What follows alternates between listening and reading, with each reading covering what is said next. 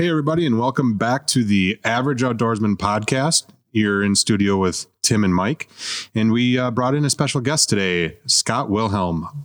He is our resident ice fishing expert. He um, is our ice our, fishing expert. Our ice fishing expert. He, uh, we've known Scott actually for a long time. Just uh, he works at Scheels, um, and we've been going in there for. Well, you said you've worked there for eighteen years. eighteen years. So we've probably been going there for eighteen years, and that's for sure. That's how we've. You guys are at least eighteen years old. At so. least, at least.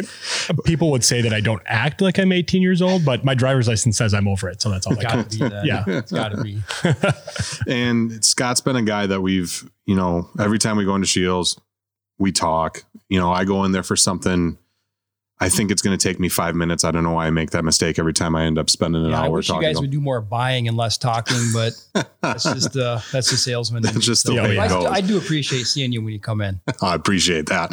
Maybe we'll uh, continue to keep coming in then. I hope so. Um, so yeah, we brought him in to talk ice fishing and kind of our uh, a strategy uh, for late season ice fishing and how to select a body of water to. to be efficient for those days that you're able to sneak out and, and, and fish. I think this episode is going to be very relevant considering what we've just gone through. Uh, now the entire country uh, has gone through some pretty nasty weather, but um, in the ice belt, especially uh, this time of year's tough. I, I mean, it's, this is, this is what tests your will as an ice fisherman is going out there and mid February, mid February, either not getting many marks on your such an excuse, the midwinter lulls, but it's like the October lull in whitetail hunting. There's no question. I mean, oh yeah. It's tough.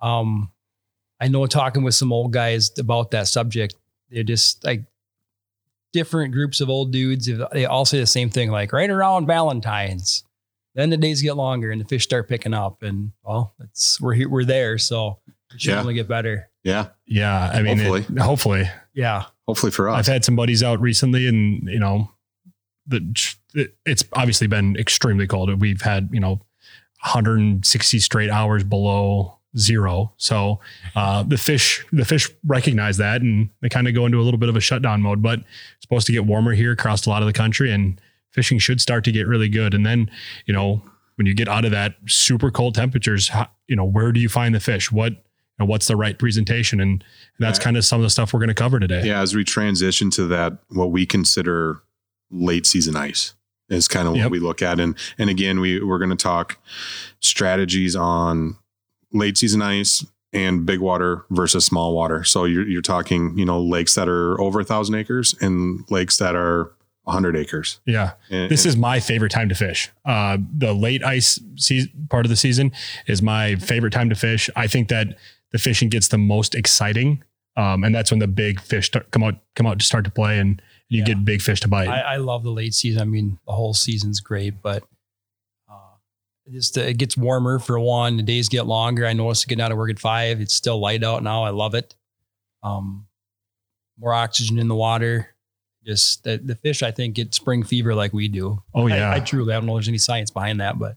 Oh yeah. I mean, I, I guess you can, you know, you go to those same haunts that you've been in throughout the entire February and you may not get in a mark, right? And then you come back and it comes early March, mid March, if you still got good ice and, and those fish are there and they are hungry. And that's when the, the larvae start to come, they start to hatch or getting ready to hatch. Things start to move around on the bottom and, yep. and this is, this is when you fish the mud. Uh, late ice is when you start to fish the mud and um, that's when it gets fun. Love it. Well, I know, like I said, coming in, talking to you for eighteen plus years, whatever it may be, I know you like to fish small lakes. I know you like to get out, get away from the crowds and fish those small lakes. Why do you like to fish those small lakes? I guess just probably the lack of traffic and crowds of people. The adventurous side of you all the time. And a little bit. That's what I like about the small yeah. lakes is just, I've never fished it before.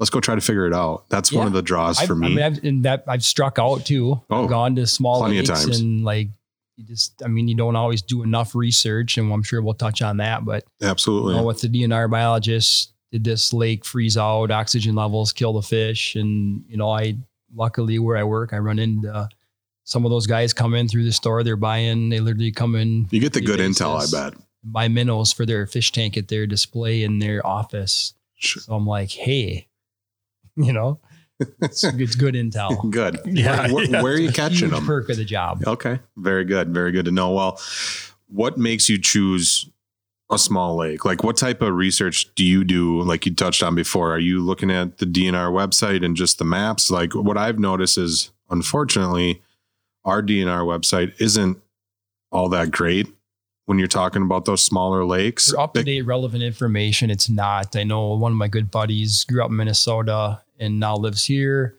and he often compares just that that up-to-date info that how we lack in Wisconsin. It's a, it's a game changer when you go over to you Minnesota. Know, there is still a lot of great resources. Um, again, the, the biggest issue is how how current you're chasing stuff, but like Sportsman's Connection books, if you guys ever looked at those, like the, the paper spiral ring binder. Yep.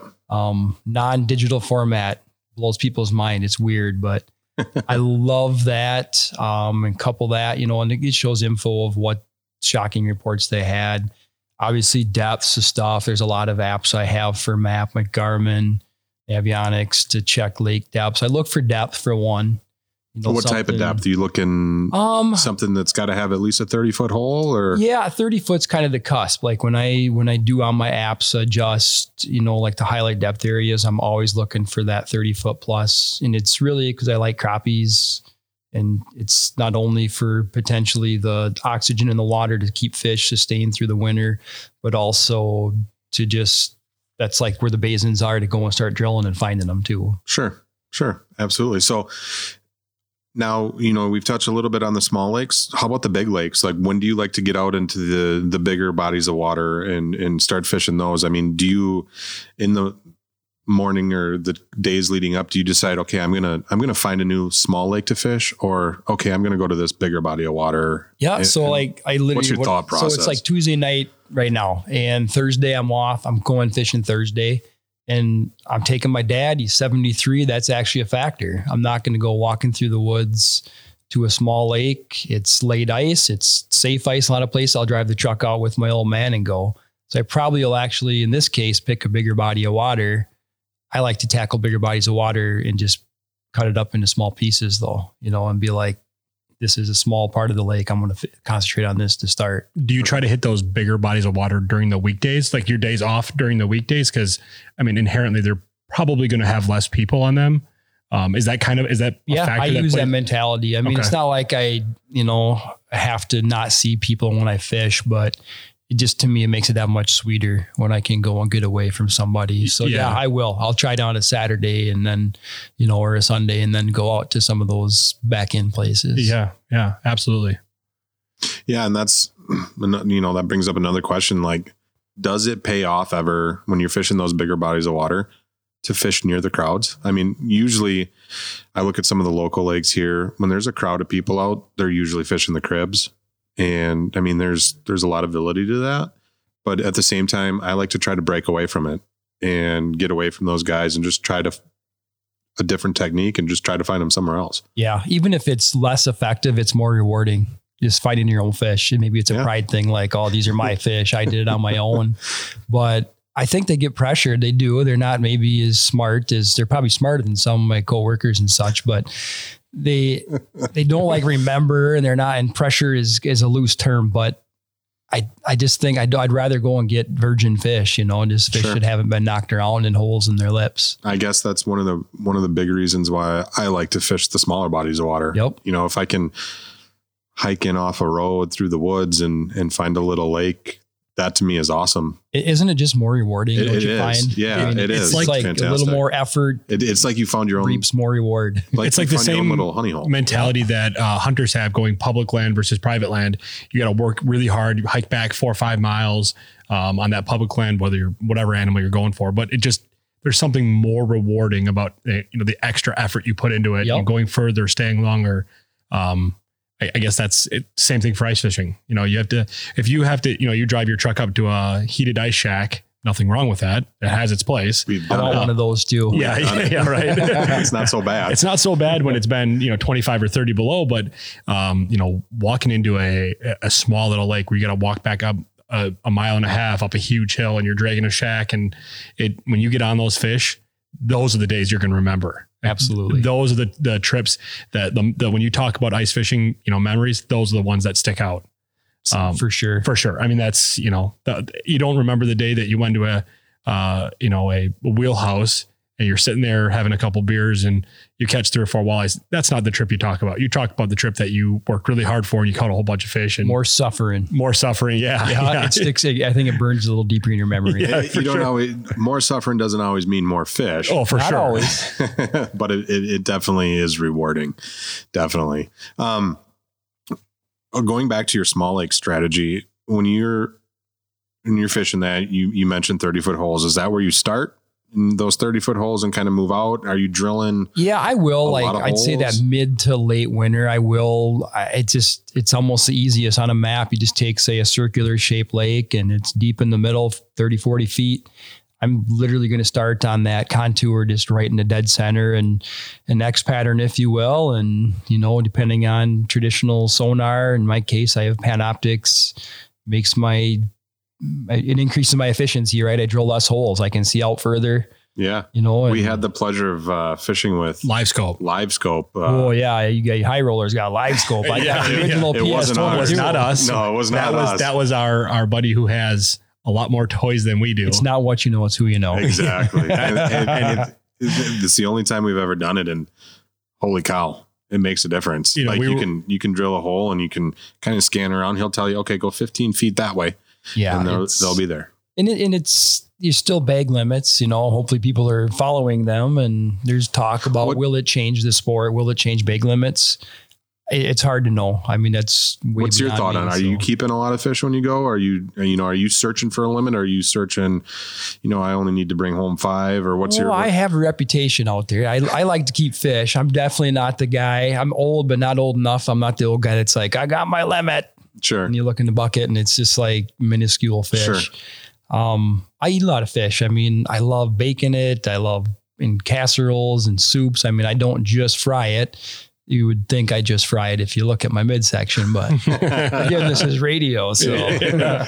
we, that's the benefit we have. But I just, I love cooking anything I drag in the house, you know, sure. hunting, fishing, whatever. So We're I do keep way. a lot of fish. I don't go back to the same lake six days in a row and keep twenty-five. I, I definitely try to spread it out. Um, little gems, like some of these little lakes we're talking about, some of my favorite ones, which I will not name. I, I don't, I didn't keep fish the last like three times in. I just, some big bluegills. Like I just feel bad, you sure. know, don't want to, I mean, yeah, those are the ones that are going to keep that population healthy. I want to go and catch that ten incher in two years when he's maybe eleven and yeah, exactly. replica, you take know? your, exactly. take your, your kids out and, and show them that, that same experience. I don't trust them. Yeah. I'm not taking them or, or you guys don't yeah. worry. Yeah. We know we're not invited. So let's go down that path. What that, we'll ask a question. What's your favorite fish recipe? Mm, I've got one. It's a bait casserole. Uh, there's beans on the bottom and then some fish and then like this onion cheese mixture on top and then some cornflakes and butter on top of that. It's like lasagna, fish casserole type of thing. Now, can you send I'll me that recipe I, or is that as secret as some of these no, small lakes? I'll send it to you. Okay. I've what's your, though, what's so. your least favorite fish recipe? Everybody's oh, got something out there. They, they, there's a type of fish that they just don't like. I don't know. I, I pretty much like it all. You like it all. Yeah. Okay. I don't, I haven't, I personally haven't made a lot of fish. I did do it in the air fryer the other day. That's not good. There we go. Air frying fish. Yeah. Air fry. Not a great idea. I tried it the no. other day too. Man, it is not easy to pull off. I no. thought I was going into it and like, oh, I'll just do this how I would normally. They should just fish. market don't that, that thing way. as like a French fry French warmer upper we, because we, it's not for much not else. for fish. Not my wife, for chicken my wife, she's going to argue. She's like, "This is the best Christmas present I ever got." my my wife would say the same thing. We use we use ours actually quite a bit. You know, chicken, whatever it may be, but yeah, or chicken nuggets if, for the kids. Yeah, or whatever. No, it's perfect for that. If you haven't used a pizzazz for chicken nuggets, something that my wife yeah. changed my life. I, I had one of those in college too, but I, I don't anymore. I still have one. I use it frequently. Well, anyway, getting back to kind of on topic, I guess here, um, what do you consider late ice? Like what to you signifies, okay, we're moving into late ice season. Like, and you transition to different, your different strategies. So I would say when it starts like, you know, warming up to the point, even nights are warmer in that window of time where how much longer are we going to have ice at all, safe ice. And And, and when the water's running in there, oxygen levels are getting better, and they just, they literally just kind of start on fire. Yeah. I mean, you don't jump out of the hole, but. Is there a certain like temperature you're looking for? Like, are you looking for any indicator? Is there a specific indicator that you look for? You're like, okay, I, I'm going to this lake because of this. No, I mean, I guess like, no, not really. I just like calendar wise. I mean, usually, and every year's different, you know, I'd say like in any time the calendar turns to March, mid-March is when it gets good. Like a couple of years ago, I ice fished April twenty-second and it was okay, but I swear like the fish were in a funk. It was so late. So, like yeah. that they're like, we're usually like in seven feet of water getting ready to spawn. It's just the water temps weren't there. It's obviously there's factors, water temp for spawn. There's photo period, you know, how long and the sun's up, all that stuff. But like, it was a weird year having it that late. Yeah. So you, yeah. a typical year, I would say in that, you know, early to mid March. And I'm, I'm looking on a lake, like contour wise, like where are they going to spawn? Whether it's from past knowledge or just, you know, Google Earth, like there's weed reeds all the way up in here. Like if I think they're going to spawn there and it's a big circular basin, you know, even on a small lake, just say a hundred feet by a hundred feet. I, a lot of times I'll find them shifting to the north where that spawning flat is. Okay. You know, if, if you cut the, the basin in four or something, it's, they're up in that quadrant of it where they're going to spawn. I found they, they're just, they're waiting to get up there. Yeah. And so you, in that kind of that transition, you, so you fish that transition. You'll see their, you'll see the water depth that they're hanging out in. They won't be in that thirty foot hole as much. Maybe they're closer to that fifteen foot. Yep, they start to move. They start to move more shallow. Oh, sure. You know, they just, they're feeding in and out of that and coming back and forth between yep. transition. I know you made the comment like the mud bottom. I mean, yep. you, there's a lot of other factors. They need to be that kind of that mucky bottom where the bugs are to, and if there's weeds, usually late ice, their weeds are kind of gone and completely dead by then. But if you can get some sustaining weeds, that's obviously can be killer mid to late ice too. F- yeah. Fishing near springs. It's kind of a, you know, kind of a dangerous thing. Late ice. You had a dangerous your, game, dangerous game. Yeah. Um, you had to check your ice a lot, but if you yeah, can find a late ice is can be just as unsafe as first. In ice. A lot of ways it's, you just don't know. You can't see it. Yeah. And uh, you're not getting those safe. late, late, those overnight temperatures that are building new ice. Yep. You're always losing ice. Uh, but yeah, I, I've always fo- found that if you, if you can find a spring fed lake, you can find a deep spring that is, and there's weeds holding there. That's where some of the best fishing is going to be. Yeah, for sure. Um, yeah. So kind of going from there then, Tim. Yeah. Well, um, what, how does your, actually your fishing style change? Like, are you going bigger baits, smaller baits? Um, obviously a little backstory to Scott. He, he, he ties his own ice flies, um, kind of the, the secret, the secret weapon that he takes out. Oh, yeah. Um, he, he does do that. I have a few, luckily for me. You um, can find them at, at, at Scheels. Scheels uh, you, got, you have a Facebook. Yep. Sell them through Facebook as through, well. Through Facebook. Yep. Go t- check out the brand. It's Ice Flies. Yep. Um, I've found that when fishing gets really tough in the winter and your typical tungsten straight up jig with a spike or a, a grub isn't working, I will almost always switch over to the smallest ice fly that I can get with a, either a plastic or a spike on it. And I can usually get something going. Um, I know that that's not getting it going. I'm probably in the wrong spot, or I, I'm just probably not going to catch fish that day. Might just not be good enough. That's There's a, a very, lot of very good possibility. It. No, There's a lot of one hundred percent. Yeah, no, I agree.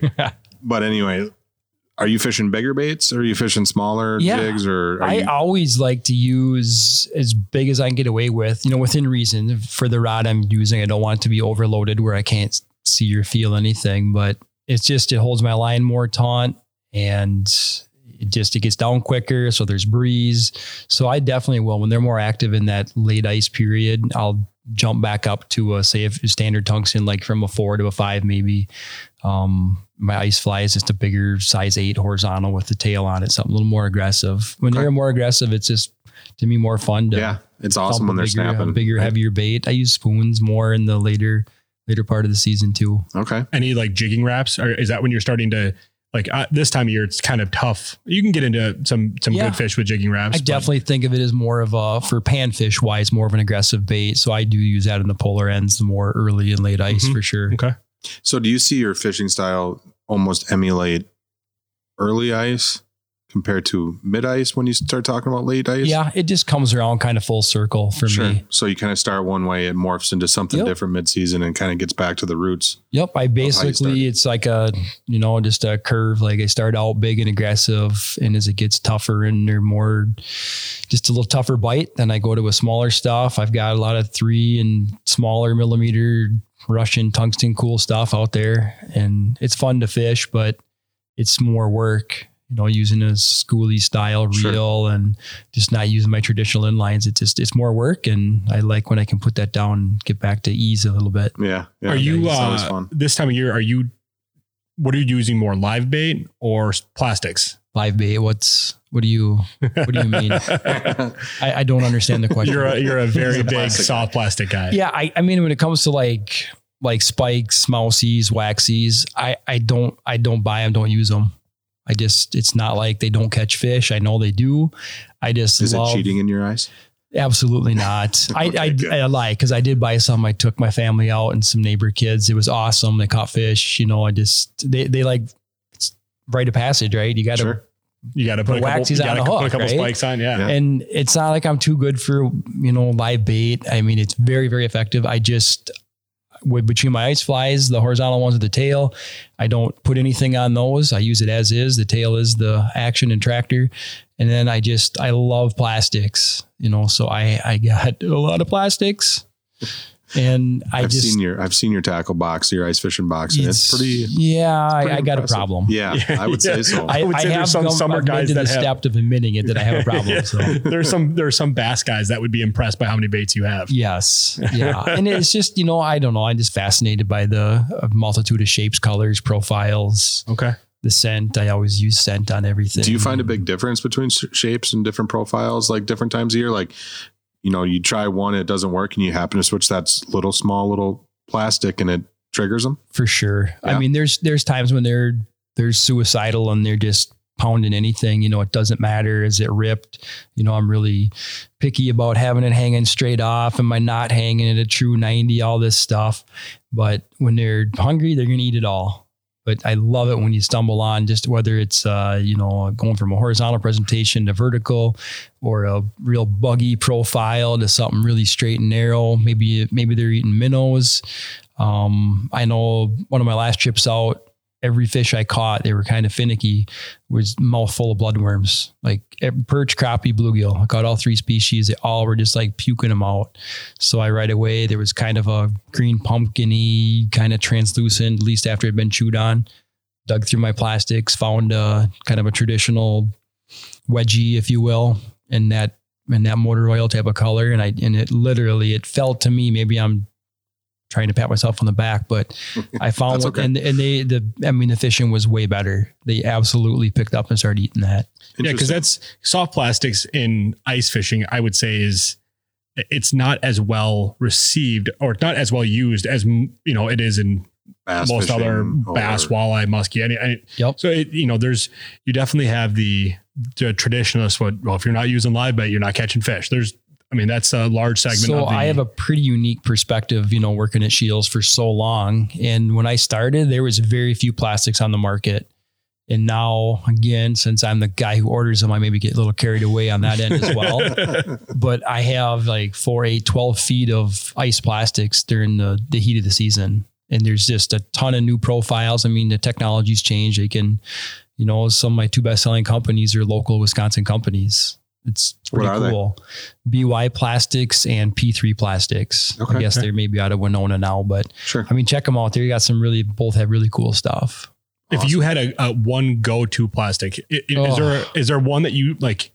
Hey Scott, which kid do you love the best? if there's, if there's like, do you have a, what's your go-to? What's your um, go-to like color I'd say or profile? My most confident bait would be probably a Black mud bug from B Y. If I had to pick okay. one, it's kind of got a little bit of everything. It's a little buggy. It's finessey. I don't know. I just, that's, that's, that's the one. Of, that if you're going to go confidence. Fish a new spot, that's probably what you'd throw yep. on to start and that, with. And that brings me when I said confidence in it, that's a huge thing. I know when I'm standing at that twelve feet of plastics at Scheels. And there's a lot of guys still, it blows my mind, right? That still are like, ah, I just, I don't know. I waxies work so good. And that's us. And, yeah, and you do, both, it's, Tim it's and I are both raising our hands. Guys. Yeah. I mean, I, I'm not saying I will go out and outfish you with plastics, but you will. If you had the confidence in it, I mean, it's, I I used to not have it. I started, I'm dabble. I'm like, I need to have these, right? They're on the shelf. I better buy them. Right. You feel, but now I, I just don't, I don't buy live bait because now minnows I do, but that's another story. So. Sure. And it, like for me, when I walk into Scheels and there's that twelve foot set. Overwhelming. Of, it's I, overwhelming. Like I look at it and like. Buy one of each. Yeah. Says I the salesman. I, yeah. I think I can probably uh, conference my wife in and she will put a veto to that pretty no. quickly. No. But it is like you stand there and there's so many different colors and so many different styles. It's like, how do I pick one of these and make it work? Yeah, it's, I mean, I'm sure it is overwhelming. So I have taken the approach I said before of buy one of each, like, well, literally. I hope my wife doesn't listen to this. It's not a bad idea though. I, I mean, it really is. I've had those for years. Yeah, yeah, yeah. And I'm sure you've been accumulating them over years instead oh, of yeah. just going into Scheels and buying everything in that twelve foot set at once. Yes, so, I yeah, for sure. Like I, mean, I missed the ice show up in the cities this year because everything was canceled. I mean, I mean, I don't know. Was it canceled this year? It was. It yeah. was canceled. Yeah. I saw that. That's what I did there. I worked and sold my own Ice Flies, you know, in a booth. Yeah. And, yeah. But I'd sneak away and like go check out some stuff, sending money out. Like, I need this. I don't yeah. have this. Well, the money, if it stays there, it's actually, it's good for the sport. So whatever oh, just, you, I'm worried about stimulating the economy. Yeah. Yeah. Do what I can. Good for you. We have to, as citizens, we have to stimulate the economy. Yeah, we have to do it. It's our duty. That's our duty as ice fishermen. I think I'll go to Scheels later. Yeah, I think yeah, yeah. I think, uh, they're still open for a little while, so I think nine. I think yeah, perfect. Wait till I'm there tomorrow. Yeah, yeah. um, what's your? What are you going to rod wise? What are you fishing with?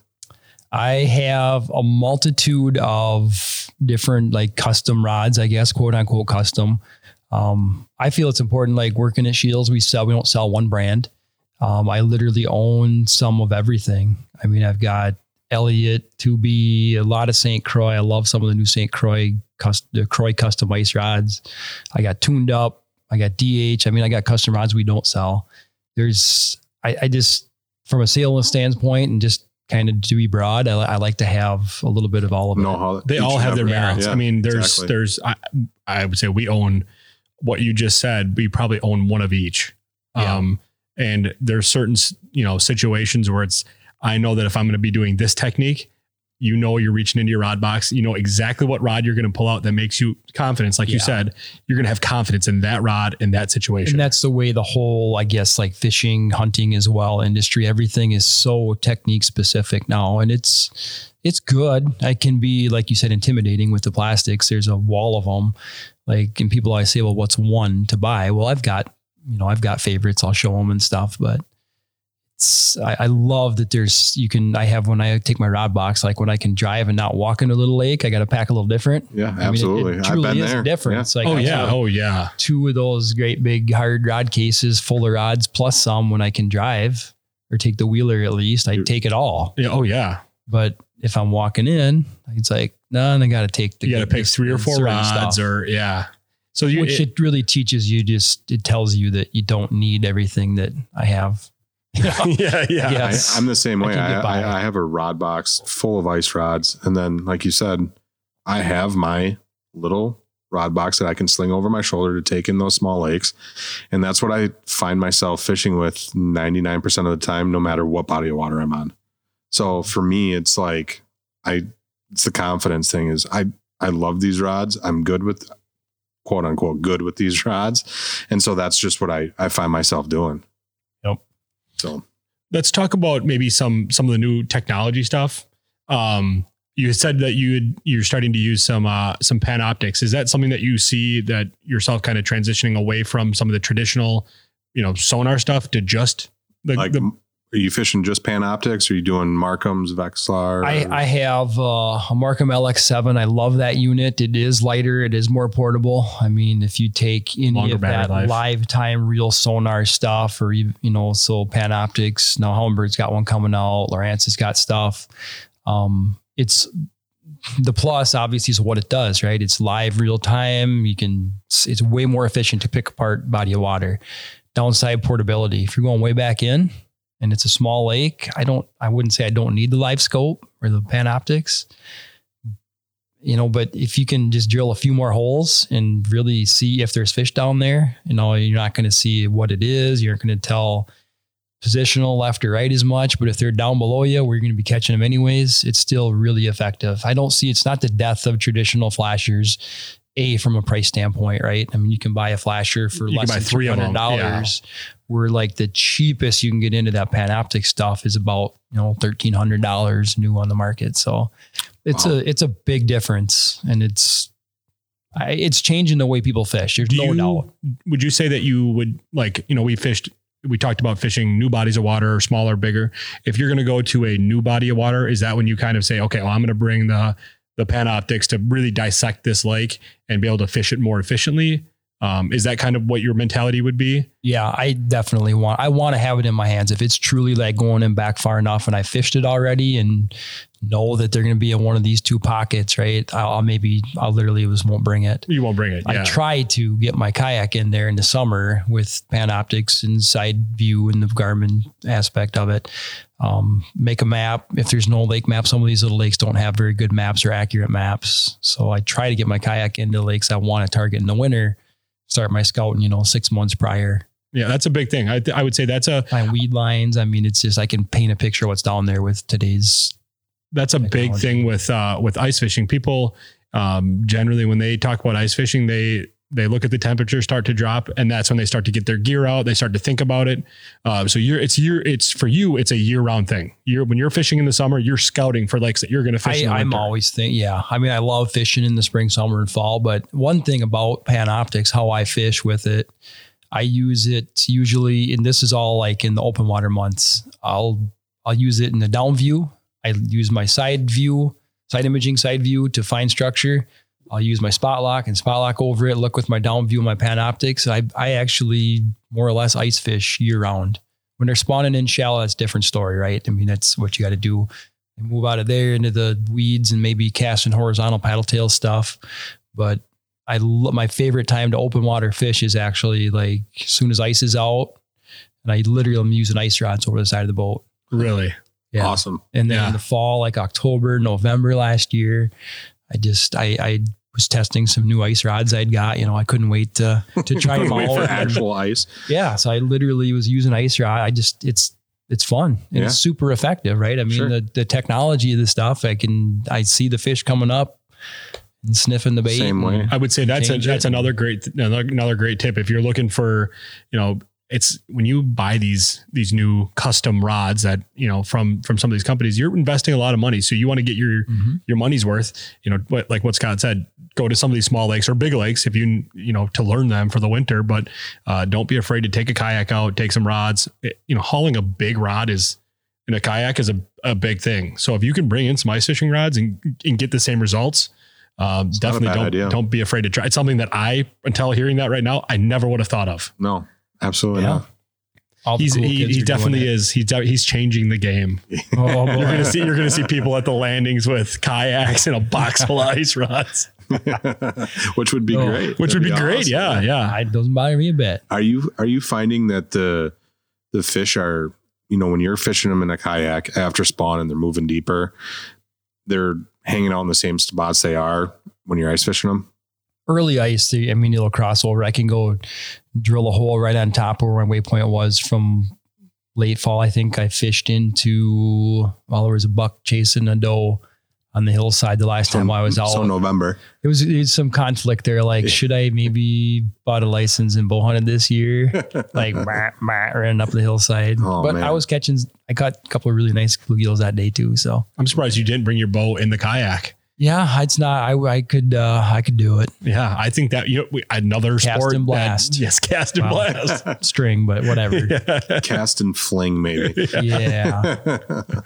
Well, awesome. Awesome. I think what we'll do is we'll take a quick break and we'll, we'll just come back after the break. Yep. Sounds good.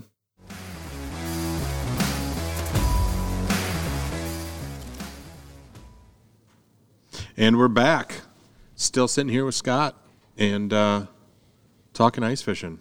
Talking ice fishing. And talking. We had a lot of great conversations uh, offline, and thought we'd bring some of those back online. Yes. So what we want to talk about is, uh, I think Scott's very passionate about reel choice.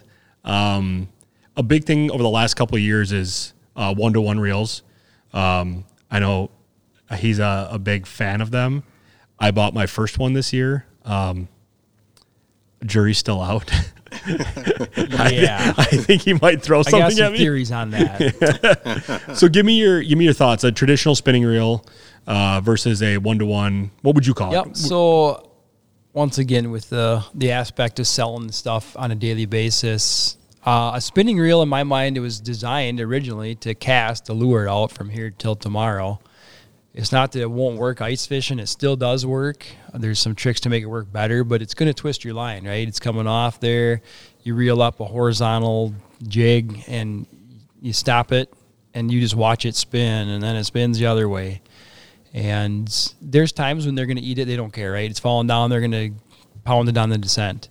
But when they're neutral and finicky, I've watched it on a camera or watched it sight fishing both.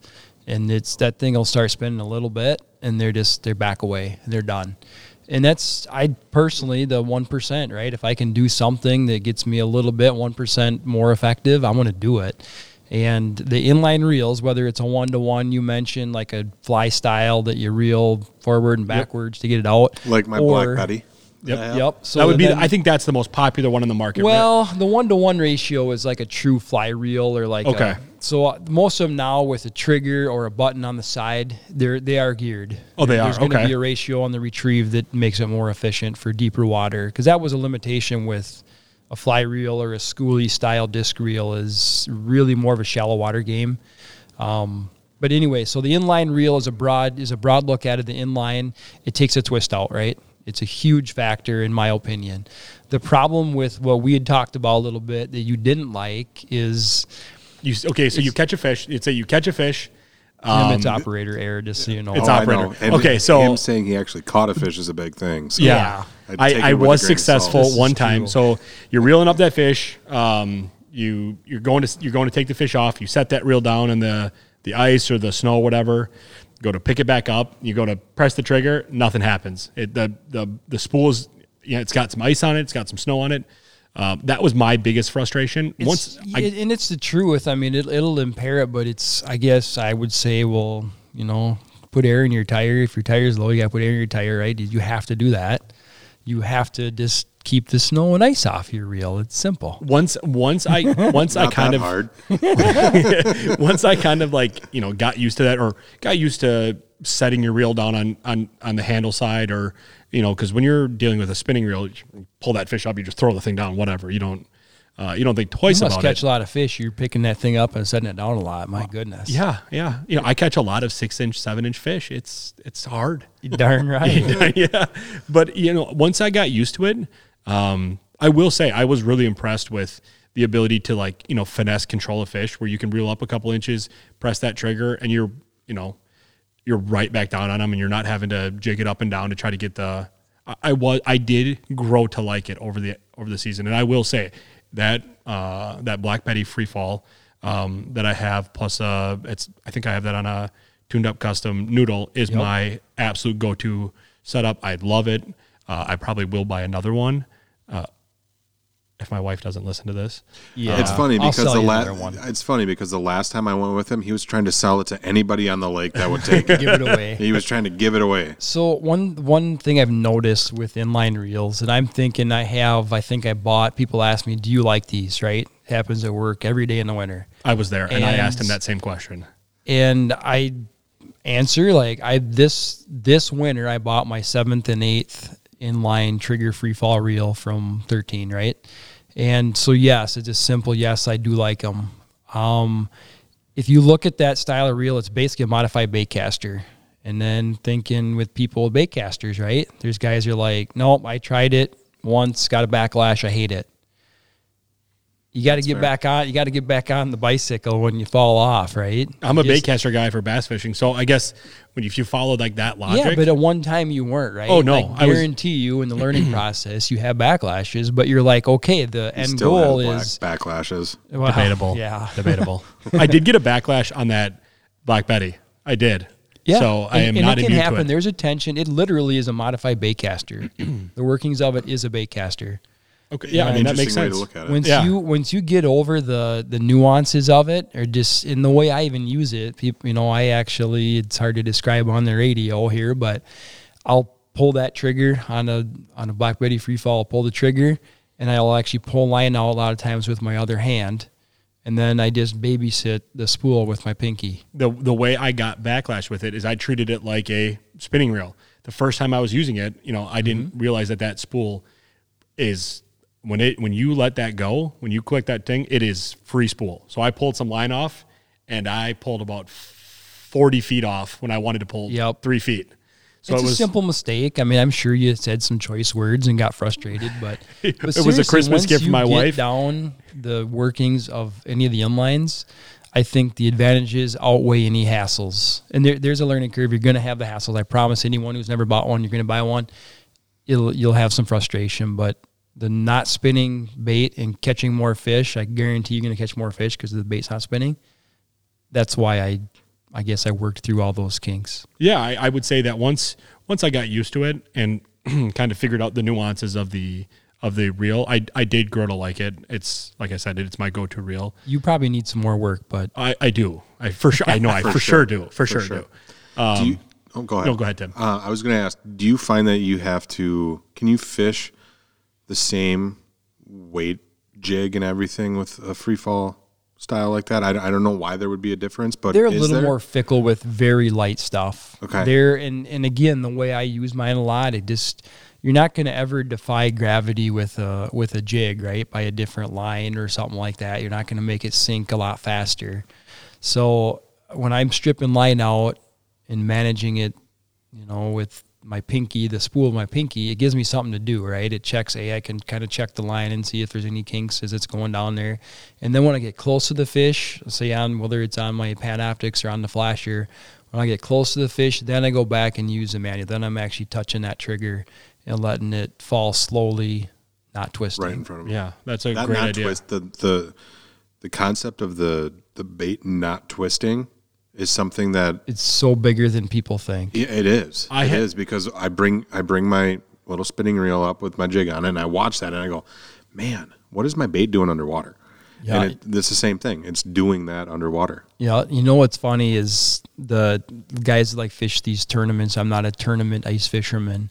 Um, they almost are all are using the old disc Schooley style or Schooley, I guess some people pronounce it.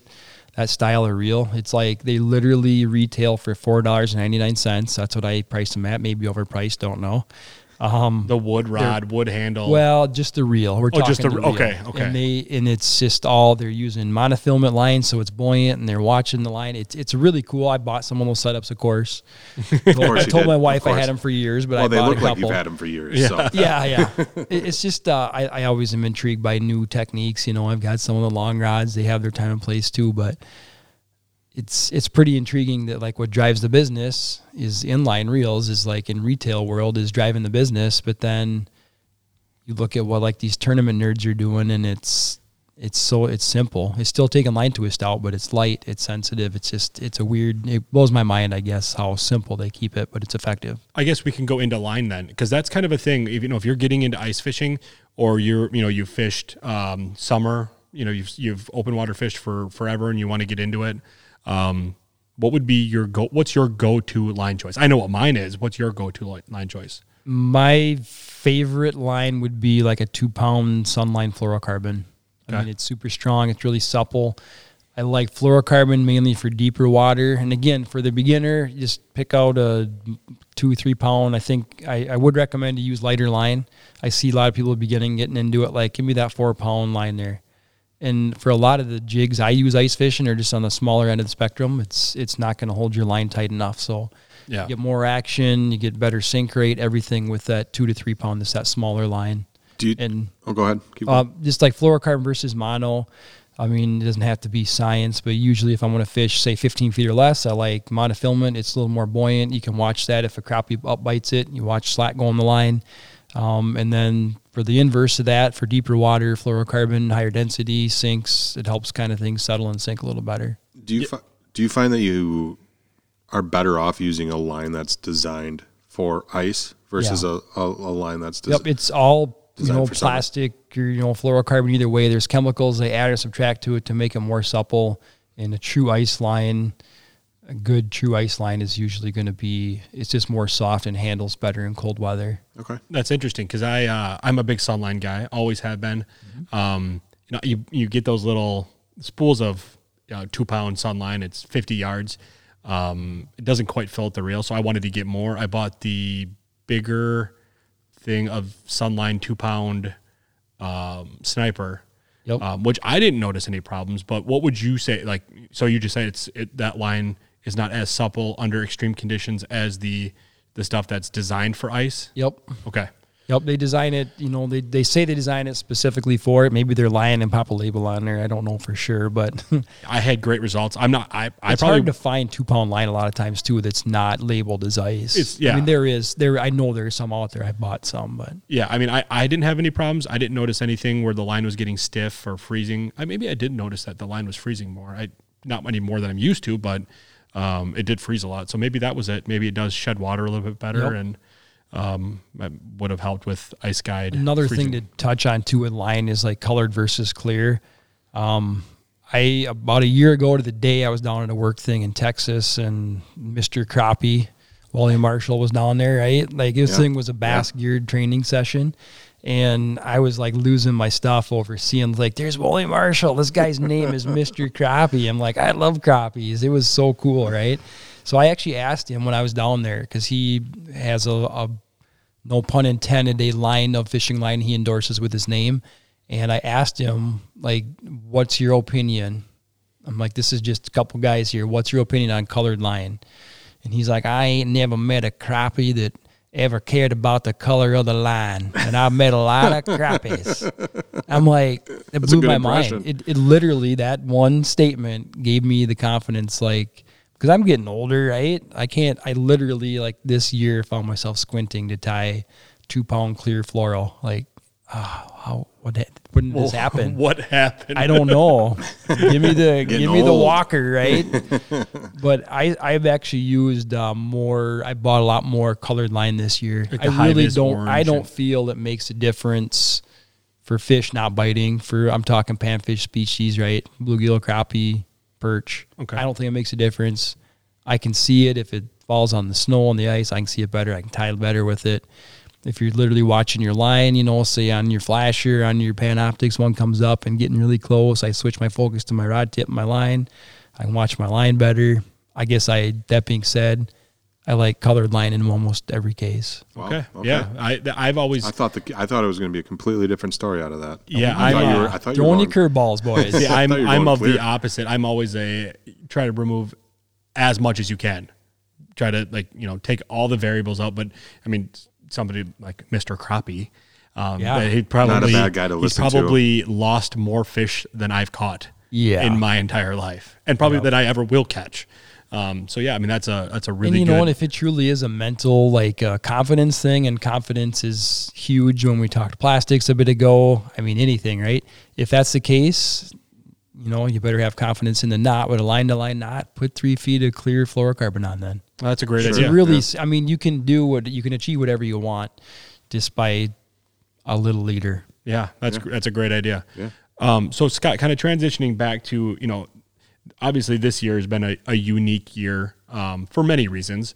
Um, but, you know, in the outdoor world, we've seen, uh, you know, giant influx of people getting into things for the first time, um, whether it's hunting or fishing, uh, camping, all those things. I, I, I know Scheels has probably been busier than they've. Mm, yep. I think it's probably been a record year for most places. Business has been good. Business has been good. Um, so you've, you've, talked to a lot of first-time uh, fishermen, ice fishermen. Um, if you were to guide uh, a new ice fisherman, somebody that's maybe done it a couple times or looking to get into it, um, you know, obviously budgets, uh, you can go a couple different ways. Um, you know, we talked about this off off air, but you can you there's really no limit to what how much you can spend um, ice fishing. You, Five thousand. I mean, you could five thousand dollars. You could get a couple of things and, you know, be kitted out real well. That does not mean you're going to be successful. So for, let's say, for the average guy, uh, looking in, or guy or girl, looking to get into fishing, um, what are the couple things, maybe three, four, five things that you would recommend that are um, going must to make must-haves, going to make the trip uh, the, or the experience ice fishing very enjoyable? Yep. Um, obviously, you know, you got your things like rod and reel, right? You got to have, have that. to have that, yeah. But some, you got to be comfortable. So I think clothing and some of the biggest things you need and have changed for the better in the last, you know, whatever eighteen years I worked there. What I've noticed, the shacks have got more comfortable. So I'd say a shack, you know, and obviously for whatever your needs are. If it's, you got a car and you can't fit a big flip over, if it's one person, three people, I mean, you got to get your needs filled there. But a shack so you can be comfortable, or clothing, you know, that some of the clothing has come a long ways.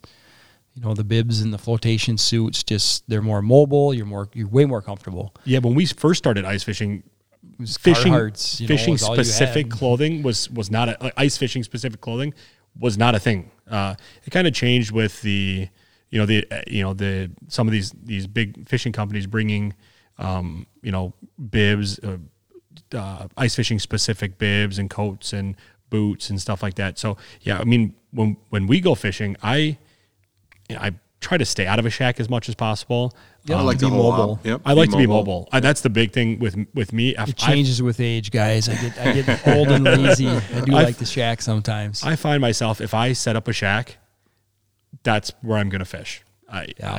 I, get, I love being outside of the shack. I guess like the suit I have right now is an Eskimo suit. I love it. You know, it's just little things that are purpose-driven, right? Like articulated knees that are padded. So if I'm kneeling down fishing, working on a stubborn crappie, I mean, I'm literally more comfortable. I'm definitely going to be dry.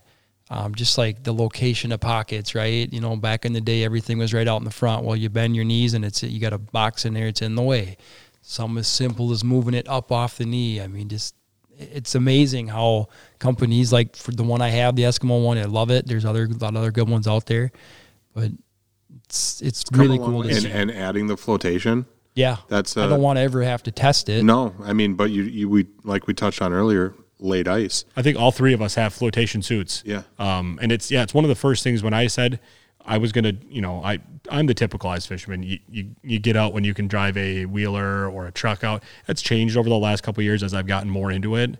Um but once I decided that I was gonna do more early ice and fishing late. and late, yep. I would. I told myself I wouldn't go out unless I was, unless I invested in a, in a suit that would help, you know, keep me safe for a little while until I could either yell for it help. Could, or, it could definitely. I mean, there's cases that it's save people's lives. Oh yeah. Oh absolutely. Uh, and I will say that it has uh, going away. That's I can tell you. When I first started fishing, I had Carhartt bibs Dang and a right. Gander Mountain like flannel coat.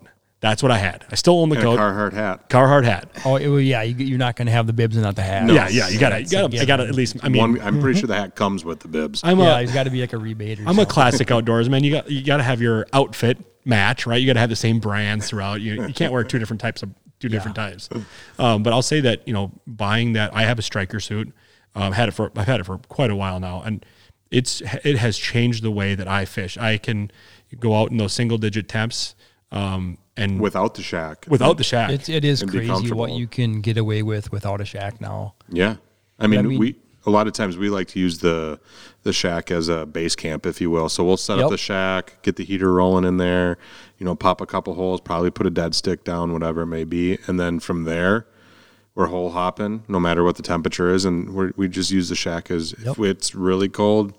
We can at least warm our hands up. Yeah, or, or if the fish are just pounding, I mean, I'm yeah. not going to not sit down at the backrest and, right. yeah. you know, take my coat off and just be more and mobile, be comfortable. More comfortable. Yeah. I mean, I, I guess that's how I do it. I either when the conditions, if it's really windy, really cold, and I need a shack, it's there. I mean, I've got a one-man, I got a two-man shack, you know, but I I want to be out mobile if I can. Yeah, absolutely. Yeah, that's that's and I can that's, now that's what's equipment. made us, I would say, more successful fishermen.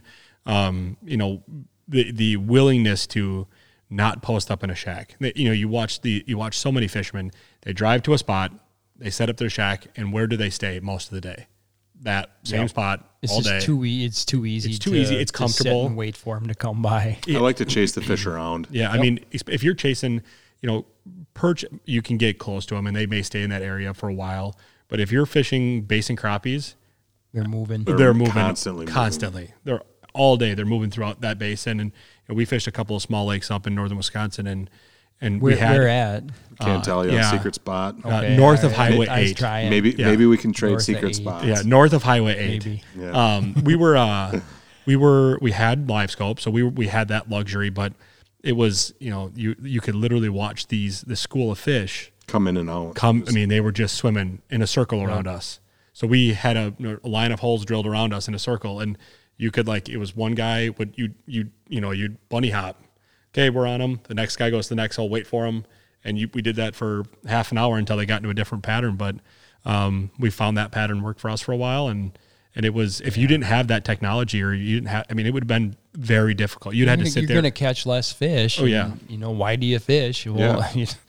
Well, I don't a lot of reasons, but I mean, yeah. ultimately it is to catch fish. Yeah. Right? I'm out there to catch fish. I, I'm a I'm I'm a consumer of fish. I like to go out and I like to keep a healthy limit, what I need for myself or for a couple different meals. But I think a lot of people are, you know, there's some fishermen have that bad name, but there's a lot of guys out there that will take, you know, if the lake's twenty-five limit, I'll take ten. I'll take, whatever, yeah, yeah that's usually what I keep. And yep. Call it a day. So. ten is what I, I mean, unless I'm planning a big fish fry, ten is kind of that number, no matter what the it limit is. It depends on the lake. I mean, there's lakes, I think, you know, just I fish for a long time and there's just almost stunted, you know, problems fish trying to do my part, right? And just keep, there's a ton of eight inch, ten inch crappies, right?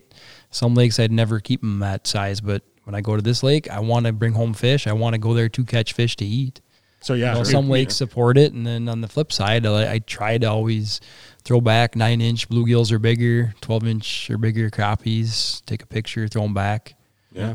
C P R, catch, for, catch, picture, release. Yeah, it's better for the fishery a lot of times. Yeah. yeah. And that, and that's, you know, ice fishing kind of gets that name. It, people go out for their limits and, you know, you fill, look at, fill the bucket fill up. Fill the bucket and up. And I, I think it's really mm-hmm. important that, you know, if you want to be there fishing next year or the year after, that you do have to, you know, know what the species, um, you know, how, you know, if you're looking after crappies, generally those really big ones are probably going to be females.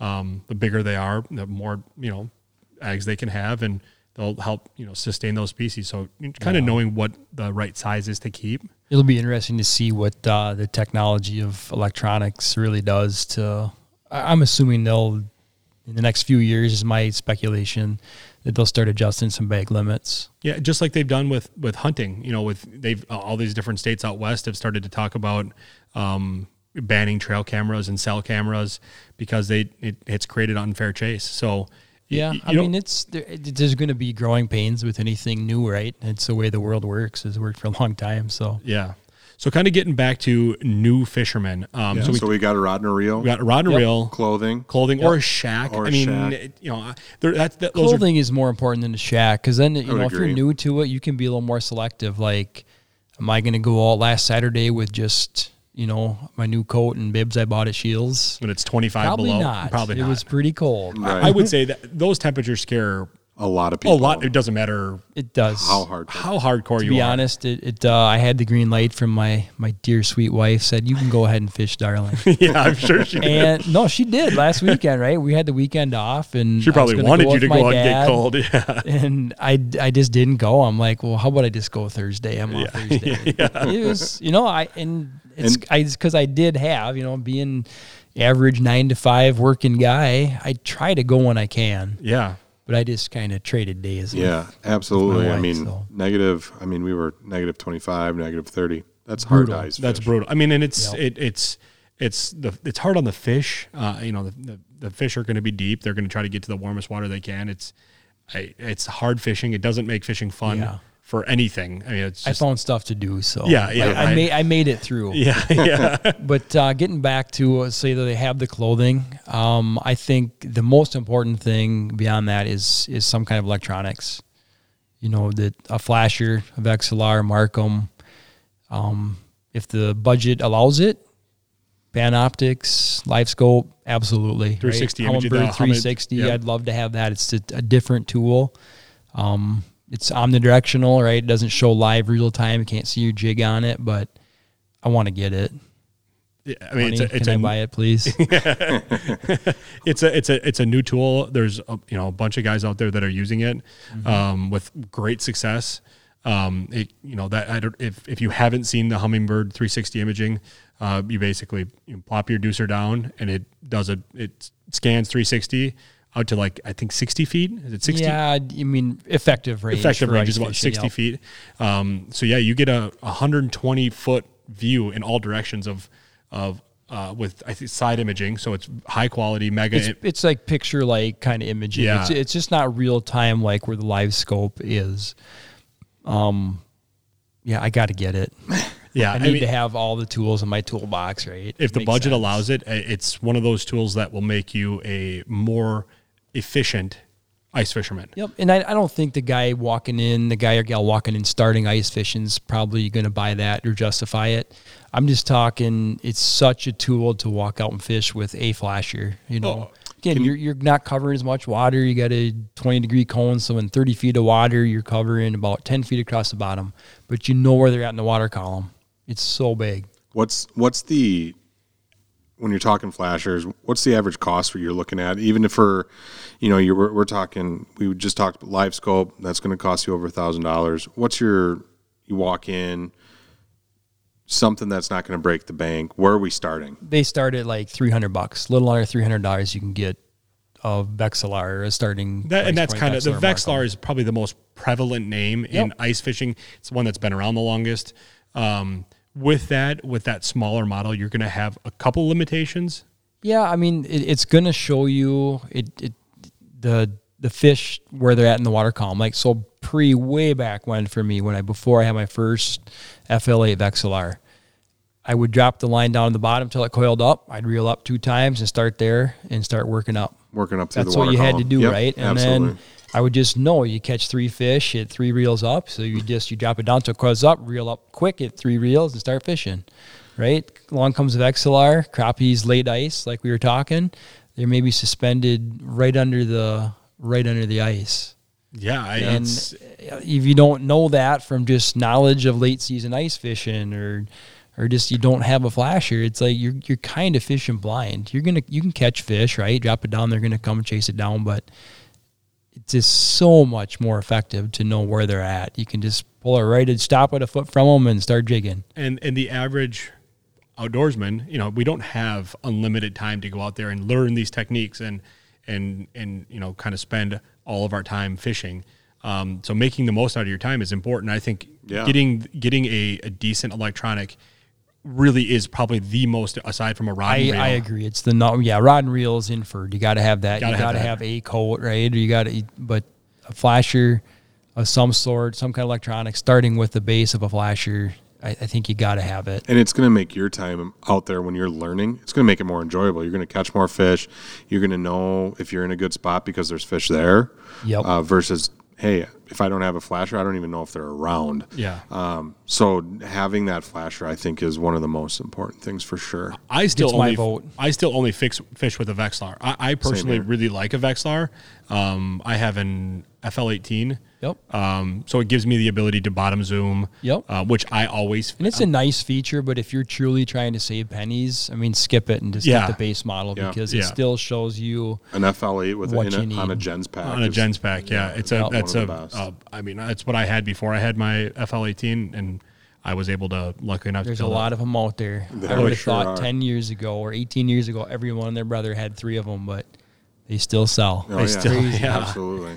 Um, Every day, I'm sure, during the ice season. People keep having kids. Yeah. Gotta keep yeah. buying, I got to yeah. buy my kids. I, I need more electronics. Add I can outfit fleet. My two- and three-year-old. Yeah, yeah, for sure. So kind of going into shacks, um, there's been a huge influx over the last, I would say, three years away from flip over to hub style shack. So what's your what's your kind of thoughts on hub style versus flip over? So when hub styles first came out, I was a move mobile guy, right? So I had a flip over shack for years. And it kind of, in general, it fits the bill for being mobile better, right? Everything stores inside. Mm-hmm. If I want to move one hundred yards down the way, I literally got to throw my heater up in the seat, my flasher up on the seat, and I can pull it and go. If you guys, if you guys out there listening don't know what a flip over style shack is, it's a, it's, uh, it's basically a sled with seats in it, whether it's a one person or a two person, with a flip over shelter um, that folds down. So you're literally pulling a shed, uh, a sled out that can store all of your gear. That's what he's talking about. Yeah, it's about it's right very now. Efficient. It's still the most efficient shack style for mo- mobility. So the hub style came along X amount of years ago, and I thought, this is the way I fish. I'd never, why, who would ever buy one? Well, I was wrong. Because a lot, and also like when you were talking, you guys were like, oh, we want to use it for a base camp. Yep. They're great for that. Because you're not going to plan on moving it anyway. Yep. And, and also for just square footage, right? Like I have three kids. I, for sure next year, going to buy a bigger size hub shack. Basically a pop-up tent that you can put yep. out on the ice. It's just modified yeah, from your hunting tents. I yeah. used to see hunting tents out there. The modifications make sense. They're insulated. They're dark, so if you're going to sight fish and look down the hole, they're an advantage there. Um, little holes for the propane tank to go in. I mean, it's just very, you know, purpose-driven changes, changes yeah. to them to make them ice fishing. Bigger flanges on the bottom to kick snow over and keep all your, you know, the blowing snow out of it. Yeah, I, I personally sold my flip-over shack yep. um, and went to a hub style. I, I, I don't fish out of a shack very often. Um, it's generally when it's really cold. They're great for that base camp mentality. Like we're going to go, say, fish a little lake like we're talking about. Just pop it up where you, you want to go and cook brats or whatever and go and warm up a little bit, change baits. That That's they, what they, they do make sense. I yeah. was I can admit I'm wrong. I'm wrong a lot, but... And and for for me, if I'm fishing by myself, um, trying to get that that shack, that the uh, flip over shack style, they're generally a little bit bigger, a lot, um, lot more weight, involved a lot more weight, and, just and in the bulky. Shack by itself. Then you add in an auger, or a propane tank, and your, your box, and you're probably looking at one hundred fifty pounds. Yeah, the, the weights. I mean, like your typical, say, two to three man hub style shack, pop up hub style, is probably forty pounds, right around there. And your typical two-man flip-over starts like at eighty to ninety pounds. A really lightweight one. That's yep. a lightweight. So if you get into some of the the, the models with uh, more, more heavy insulation or heavier duty sled, yeah, fabric, they're gonna yeah. that's gonna weigh ninety, about one hundred pounds, ninety-five, one hundred yep. pounds. My I got a two-man flip-over, and I I won't pull out by hand unless there's a glare ice. Otherwise, it's behind the wheeler or in the back of the truck. Yep, it's nice when you got it up there, but you don't always have that luxury either. Yeah, and it's just, for me, it was really hard. I, you know, I struggled a couple times getting it in the back of my truck by myself. Scott had gave me a great idea that I never thought of, to use short little A T V ramps to push it up, and it probably would have saved me a couple hundred bucks. And maybe a couple trips to the chiropractor. Yeah, probably like a couple. But yeah, I mean, it's just those little things that if you've, you know, you've never, I would have never thought to use a little ramp um, to help assist me put the the shack up. I, I'd always stood the shack on its butt end and then kind of pushed it up. But when you've got a twenty pound propane tank and you're, you're looking at two hundred, two hundred fifty pounds, that little ramp will do. Yeah. So I mean, it's it's you know those those those. Or small. Bring Tim along. He's got a strong back. Yeah, yeah. That's we, what I would personally. It's the only yeah. reason he likes to bring me ice yeah, fishing. I that's yeah. that's the reason why I bring. I Tim choose along. My yeah. fishing partners carefully. Somebody that's bigger. It doesn't take a lot to be stronger than me, but I usually make sure they're stronger. One thing that you brought up a little bit, and we didn't touch on with getting into ice fishing, ice augers. Yeah, you're going to need one of those. Yeah, I would say that's probably the other thing. There's and, and you need it, and you the it. You got to get through the the range somehow. Of augers is deep, deep. So you can go from hand augers, um, which you know they they definitely have their place. If you're if you're on a tight budget, a hand auger is a great option. Um, if you're if you're somewhere where there's thirty inches of ice, you're probably not going to want a hand auger. No, I, I mean, you, you're going to limit yourself. You're going to limit yourself. For early ice, I know people that, I, I mean, myself, I still have a hand auger. I'll take it out when there's, you know, that early, say, four inches of ice or something. It's just a couple turns and you're through. But the other options are propane, gas. Gas is definitely on the out. It's dying, um, unless I'm living in some island or something like yeah. that. But just from a retail standpoint, gas is dang near dead. Dang near dead. I mean, you yep. look at the, the, the biggest manufacturers of um, augers, I would say that they are StrikeMaster's probably number one. Yep, Eskimo, Eskimo and Ion and Jiffy are really yeah, the. Jiffy are there's some there. Other brands too, but electric. I mean, that's what it's that's going what it is now. Taking off. And there's two ways to look at that. Either you've got a eighteen volt or larger hand drill at home, the lithium brushless are the requirements, and then you know there's the plastic flighted. That you can adapt to that, a plastic flighted auger. Yep. And that's really popular now. It's cost effective if you already own the drill. It's, you know, it's you're talking two hundred fifty bucks, anywhere from about one eighty to two fifty is what they run. Um, and then just full on, you know, a lithium, you know, fishing specific, auger. Yeah, a power yep. head plus auger combo. Yep. Um, I I switched away from, I had two gas augers that, that I sold this year. I had an old StrikeMaster Laser two, Laser Mag two, yep. and then a Jiffy S T X eight. And I loved both those augers. They were, they've never failed me. They were perfect augers, so I sold them. Yeah, that makes sense. I mean, makes why, sense. Not? Um, why not? Well, I, I think the reason I that I switched from gas to, you know, to over to electric years ago was this, I, I personally like I use a lot of scent, like you know, Mayfly scent. Billy Rub is the brand I love, right? I put scent on all my baits, all my ice flies and stuff. So scent, I'm very conscious about. I want it to boost my chance of catching fish. On the flip side, when I had gas, loosened up the little air cap on my old Solo engine, right? I'd get it on my fingers and then touch, you know, it's, my plastic or waxies at that point in life. I'm like, oh my gosh, this is, it's done. I'm over. You know, whether I ruined my day and didn't catch fish, my confidence yeah. was more than shook. It was sure. just like, it was done. So I l- love not having that. Um, you, you still got to pull and start, you know. And I, the nice I just, thing about uh, the electric, it's going to go every time. You don't have to pull, start. Yeah. If you're if you're fishing super cold, it, it's still going to start with and go. Care. I mean, people. Well, like, right. There's always the what ifs, right? Like, yeah. what if it's what if it gets really cold? Well.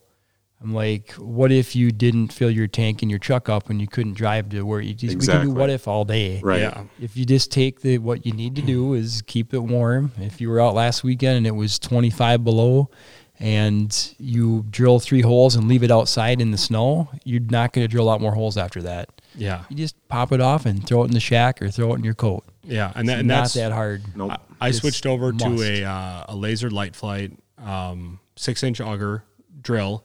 And then I got a new DeWalt uh, hammer drill. Yep. Um, I kind of looked at what I did a lot of research on YouTube to see.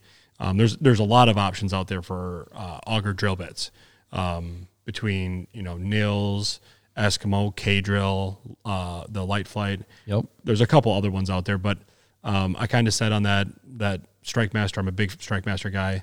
Um, I've always liked their kind of group of products. Um, I thought that was the best one on the market now. Mm-hmm. I like the blades the best. I've always liked their blades. Um, so I went with that, and then I decided to go with DeWalt because that's what everything else I have is DeWalt. Um, and it made sense from a, like a battery synergy standpoint. Um, I can use that drill for the rest of the year. It's uh, it's kind of a no-brainer if a guy has a multitude of batteries, you know, to if you're going to truly drill like thousand inches of ice or two thousand inches of ice in a day with a group of buddies is drilled out. You need extra batteries.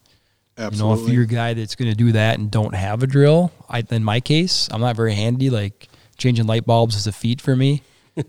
My wife will attest to that. I usually have her do it, but um, I don't. Ha- I didn't have a drill. I do have a Milwaukee now, but I still don't use it. I use my. I got an Ion G two, super light, forty volt. I love it.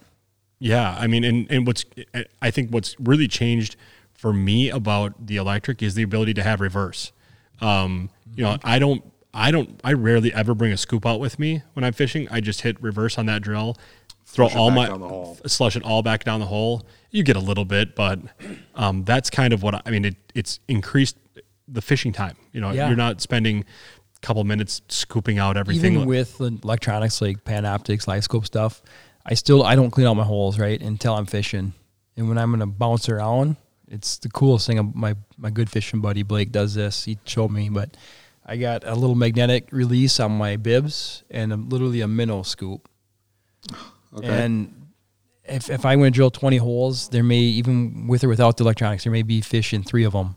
So why even reverse it and waste my time doing that or scoop it out at all. And then I'm on my hands and knees and scouting and like, oh, there's fish here. And then, then scoop it. Then I'll go and scoop it out a little bit. Oh, sure. That's a great yeah, idea. It's, yeah. it's, it's, it's awesome. It's like an eight dollar little magnetic release thing and a ninety-nine cent scoop. That's a great idea. Yeah. And it's it's not, really it, cool. Super lightweight. You're not like you're not carrying a big metal scoop that you know yep. you're fun, you're gonna lose at some point. You're gonna Probably lose you're at some point. Yeah. I, my scoops are all now. I gave them to the kids. Yeah, yeah. They them. will get sunk in the lake. yeah, sure. yeah. Absolutely. So, um, I mean, anything else you guys want to touch on? Any anything else you can you know if you were gonna give a couple of tidbits of information to uh, to a first time fisherman or somebody that has has struggled. Um, what would be your best advice?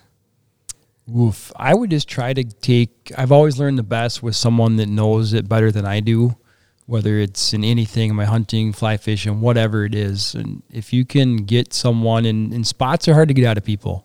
And I ain't going to tell you that either, right? People are protective of that, but we'll just blindfold you when we take you to those lakes. Yeah. yeah. yeah. I think if you can, if you're beginning, if you can go with somebody that just is, been doing it for a while and just watch things they do. It's hard to explain. Like I can say, here's a list of what you need and I can tell you how it works, but until you see it and can do it, I just, that's my biggest thing is try to get out with someone that's, that's done it before. Like a mentor. Has a, ba- has a basic understanding yeah. of what's, what's yep. happening. Yeah, absolutely. Whatever form it's in, you know, family, friend, neighbor. I mean, people want to pass on information. We all, as fishermen, think we know everything, right? We, we don't. Pretend. Well, that's why we're doing this whole yeah, thing. That's why we're doing this whole thing. I, you know, the, the, the whole reason for this podcast is to try to, um, you know, pass along the little bit of information we know to people and bring in people that know far more than we do that we've learned things from over Who's the years. That? Um, we're still waiting know, for that guy to yeah, come he's in. He's coming in next, I think. He's Go coming ahead. in next. Go yeah, we got I'm sticking for, around then. Yeah. But yeah, to bring to bring those people who we look to for information in and just get the Chat conversation them, going. Yeah. And Absolutely. Um, yeah, and, that, and that's kind of what this whole thing's about. And I, and I think, um, you know, there's a there's a lot for all of us to learn about fishing. You know, somebody out there knows more than we do. Mm-hmm. Um, and there's we live in a, somebody that knows more. We live in a great era yes. where there's so much information at our fingertips online or on YouTube and these little, you know, and that's what I would say. Another thing is if you're getting into it, um, spend a Research. lot of time researching. Research. Um, Go on your, your your state fisheries or D N R websites. Wisconsin isn't as good as, I would say, Minnesota or North Dakota or some of those other ice belt states, but there is it's a lot useful. of information. It's still it useful. is. There is Absolutely. still a lot of information to be had on, on those websites. You know, you can go on and you can look at the netting history. Um, they'll give you expected species in that lake, whether they're common or, or abundant or... Um, so there's, there is, there, and there's old, I would say from the fifties, sixties or seventies, um, lake maps that you can go on that you can print off if you don't have the access to, um, a, a, a graph on your phone or a, I use, for instance, I take my Helix, uh, Humminbird Helix off my boat, uh, my summer fishing boat. And I put that on an ice box, so I've got all my waypoints and my graphs. If you don't have access yep. to that, you can go online. You can buy a, a printed book, a Hot Maps or something like that yep. for the lake you're going to go. Um, so you kind of have that idea of what the contour lines are, um, because that's big in ice fishing. Is you may be fishing breaks depending on what time you are, year you are, yep, the or, big open deep basins. Yep, and yeah. So that's I would say are. that's that's important to have some sort of um, tool that shows you the contour lines, whether it's a map or it's you know, you can find twenty different apps on your phone from Humminbird or Navionics or all these different ones yep. that you, that'll use your smartphone's position to give you exactly where you are in that map. It gives that you a good general under, yeah. general understanding of where you are and what depth of water you should be in. I think it's a little old-fashioned, but just if your goals are just to go out and catch some fish, if you're truly beginning at it, I mean, just call a bait shop or that, another know, great just tool. Just be like, hey, if you're, if you're realistic, if you're like, hey, I want – seventeen inch crappies for the wall, where's the spot to do it? You're not going to get that answer. But if you truly, what you what you want to get is just a meal of fish, ten fish to bring home, you know, mediocre sized fish, that, that the bait shop, someone's going to tell you that, right? Oh yeah, Absolutely. for I mean, sure. I, I've got lakes that I, I wouldn't say burn them, but there's someone that, that happens every day. Someone's like, where can I go and catch fish?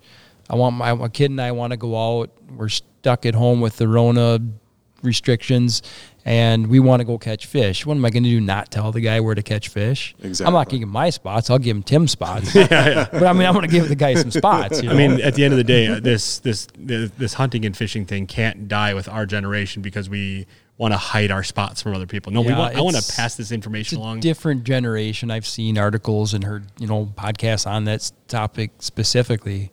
Like how our generation, everything's secret, right? It's, it's right. my spot. You just don't, yeah, you just don't want to. And if I mean, if you totally cut everyone off, it's, it will die with us. Yeah, absolutely. you you can't you, you can't, can't be selfish. It's yeah. got there's a balance. So I'm not so. telling you guys or anybody something. My spot. yeah, we'll just follow his truck when he yeah, leaves. Exactly. so, well, Scott, we really appreciate you coming on. Thank um, you, yeah. thank you. And yeah. I think you'll hear Scott on yeah uh, he's the a, podcast. Uh, he happens a couple to more be times. A, national and world champion yeah. turkey caller, so we might be doing a turkey hunting episode with him too. So. We might kidnap him and make him come and call for us this spring. I so, remember how to run a call. It's like riding a bicycle. Yeah, I can do it. Good. So yeah. definitely look forward to having him back on here. Um, again, thanks for coming in, and uh, thanks everybody for listening. Um, as always, check out our Instagram page at O B H Outdoors, and also like, rate, review um, the podcast. Leave if you leave a review and there's a topic that you guys want us to discuss, uh, leave it in there. We we definitely look at everything. So uh, yeah, again, awesome podcast. Thanks for yeah. Uh, thanks, Scott. We appreciate yeah. it. Thank you for having me on. I appreciate it. Yeah. All right. We'll Have talk soon. Night.